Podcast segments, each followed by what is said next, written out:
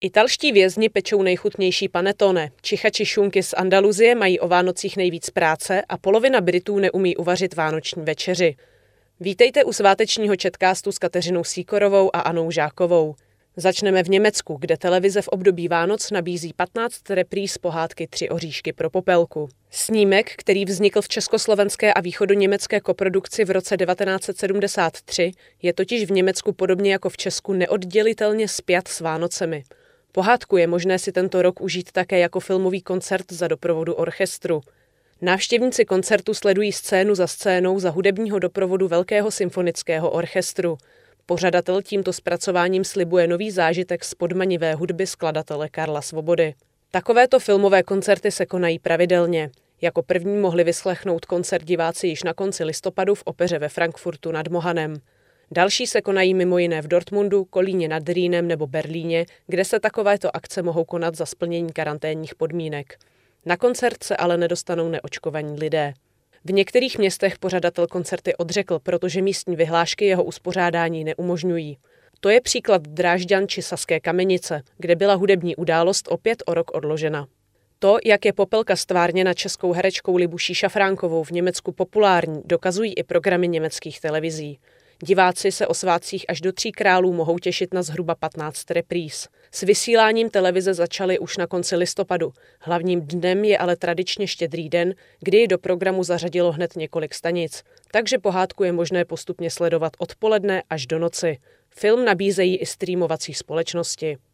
Německé televize vysílají tři oříšky pro popelku pravidelně i v létě ale ani to pohádce, která se natáčela mimo jiné na vodním hradě Švihov a na zámku Moritzburg nedaleko Drážďan, na popularitě neubírá.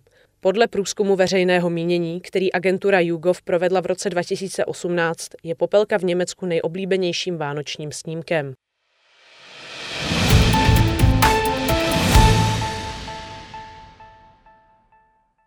Panettone je tradiční italský vánoční dezert a je o něm známo, že upéct jej dokonale je velmi obtížné.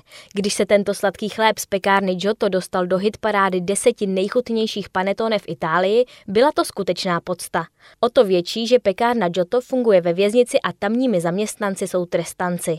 Ve věznici Due Palazzi na okraji severoitalské Padovy dohlíží na šest vězňů v bílých kabátcích čtyři profesionální pekaři. Šest dní v týdnu začínají svou pracovní směnu ve čtyři hodiny ráno, aby stihli napéct briošky, které se pak budou servírovat k snídani v místních hotelích a obchodech. Pekárna Giotto vyrábí i koláče, záviny, nugát, čokoládu a zmrzlinu, ale tou nejvyhlášenější specialitou je právě panetone. Giovanni si odpikává 23 let odnětí svobody a v pekárně pracuje posledních pět let. Než jsem skončil ve vězení, panetone jsem nikdy neochutnal, ale teď ho mám opravdu rád a každé Vánoce jich pět nebo šest posílám rodině na Sicílii.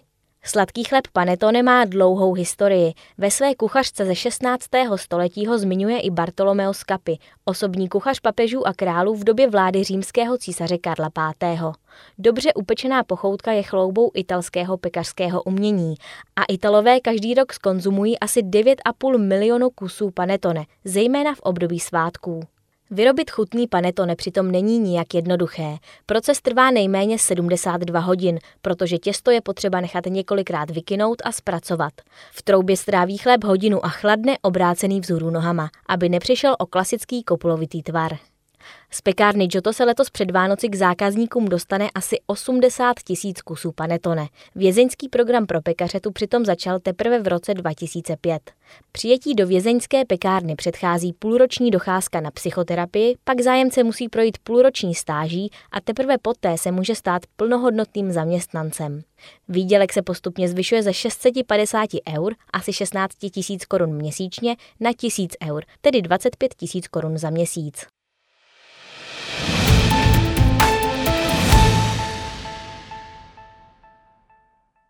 V Barceloně otevřeli první obchod, který prodává různé variace tradiční postavičky katalánských betlémů. Nejde o zvířátko ani o další postavy, které jsou obvykle k vidění v evropských betlémech. Prodávají se tam figurky kakajících panáčků, ale také jejich variace v podobě slavných osobností se staženými kalhotami, případně vytaženou sukní či dokonce sutanou. Figurka takzvaného kaganéra, tedy kakáčka, má několik staletí starou tradici a v minulosti představovala rolníka, který takto zároveň hnojí své pole. Postavička je proto symbolem očekávání dobré úrody a má rodině přinášet štěstí. V nově otevřeném obchodě lze koupit na 530 různých postaviček politiků, hudebníků, historických, filmových i literárních postav. Nechybí mezi nimi královna Alžběta II., ex-prezidenti Donald Trump a Barack Obama, současní prezidenti Vladimir Putin a Joe Biden i jeho viceprezidentka Kamala Harrisová či bývalá kancléřka Angela Merkelová. Za pár eur si lze koupit i kakající Marilyn Monroeovou, ekologickou aktivistku Gretu Thunbergovou, Michelangelova Davida, ale také třeba papeže Františka. V prodejně kuriózních betlémových figurek lze vidět i to, jak se vyrábějí a ručně malují. V budoucnu by si tam měli moci turisté i namalovat svou vlastní figurku.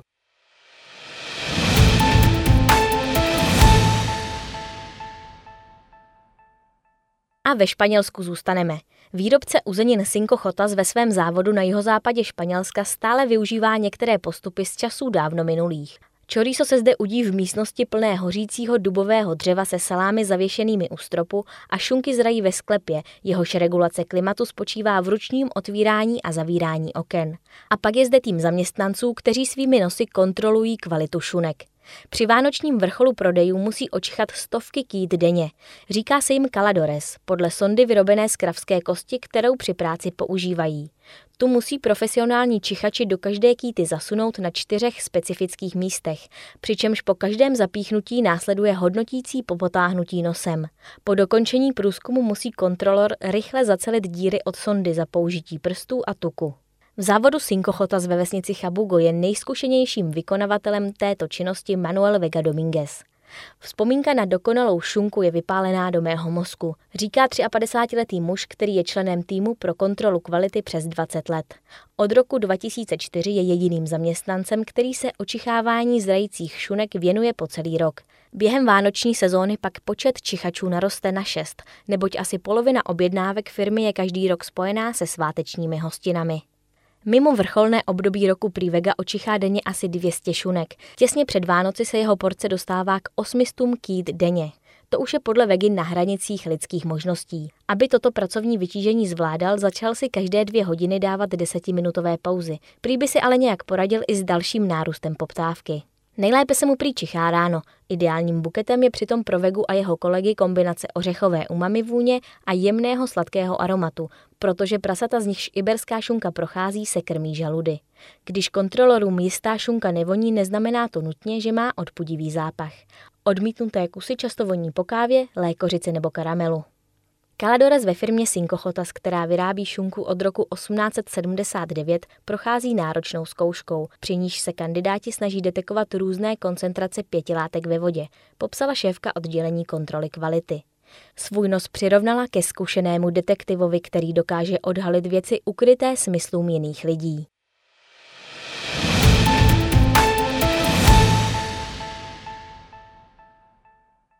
Téměř polovina Britů se v nedávném průzkumu přiznala, že by nedokázala připravit všechny položky tradiční britské vánoční hostiny.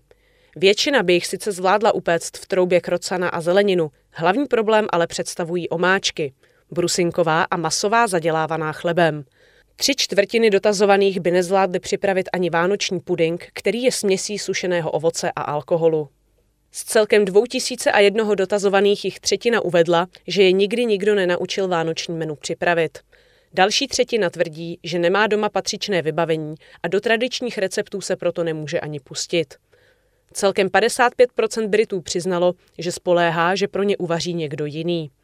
Dalších 15% zcela zavrhuje vánoční hostinu a 8% dotazovaných se během svátků plánuje jít najíst do hospody nebo do restaurace.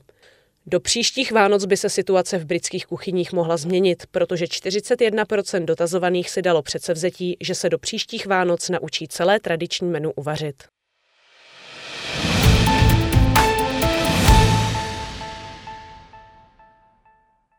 Vladimír Putin na tiskové konferenci poděkoval dědovi Mrázovi za to, že mu pomohl stát se prezidentem a požádal ho, aby mu pomohl s rozvojem země. Mé vztahy s dědou Mrázem vždy byly velmi dobré. Jsem mu vděčný za to, že s vámi mohu hovořit v této funkci a ještě víc jsem vděčný ruskému lidu za to, že mi tuto funkci svěřil, řekl Putin. Odpovídal přitom na dotaz týkající se žaloby, kterou na pohádkovou bytost podal kvůli nesplněným přáním právník z Petrohradu. Náhodou jsem taky právník z Petrohradu a mohu být obhájcem dědy Mráze. Připomínám žalobci, že děda Mráz plní přání a přináší dárky jen hodným děvčatům a chlapcům, ať spituje své chování, žertoval Putin. Petrohradský právník Igor Mirzojev podle ruských médií dříve prohlásil, že od dědy Mráze hodlá požadovat 10 milionů rublů, asi 3 miliony korun, jako očkodnění za morální újmu způsobenou 23 lety marného čekání na dárky v podobě automobilu, luxusního bytu, vily na venkově a cesty kolem světa pod stromečkem, který v Rusku není vánoční, ale novoroční. To je z Vánočního četkástu vše a my vám přejeme krásné svátky a abyste pod stromečkem našli všechny dárky, na které čekáte.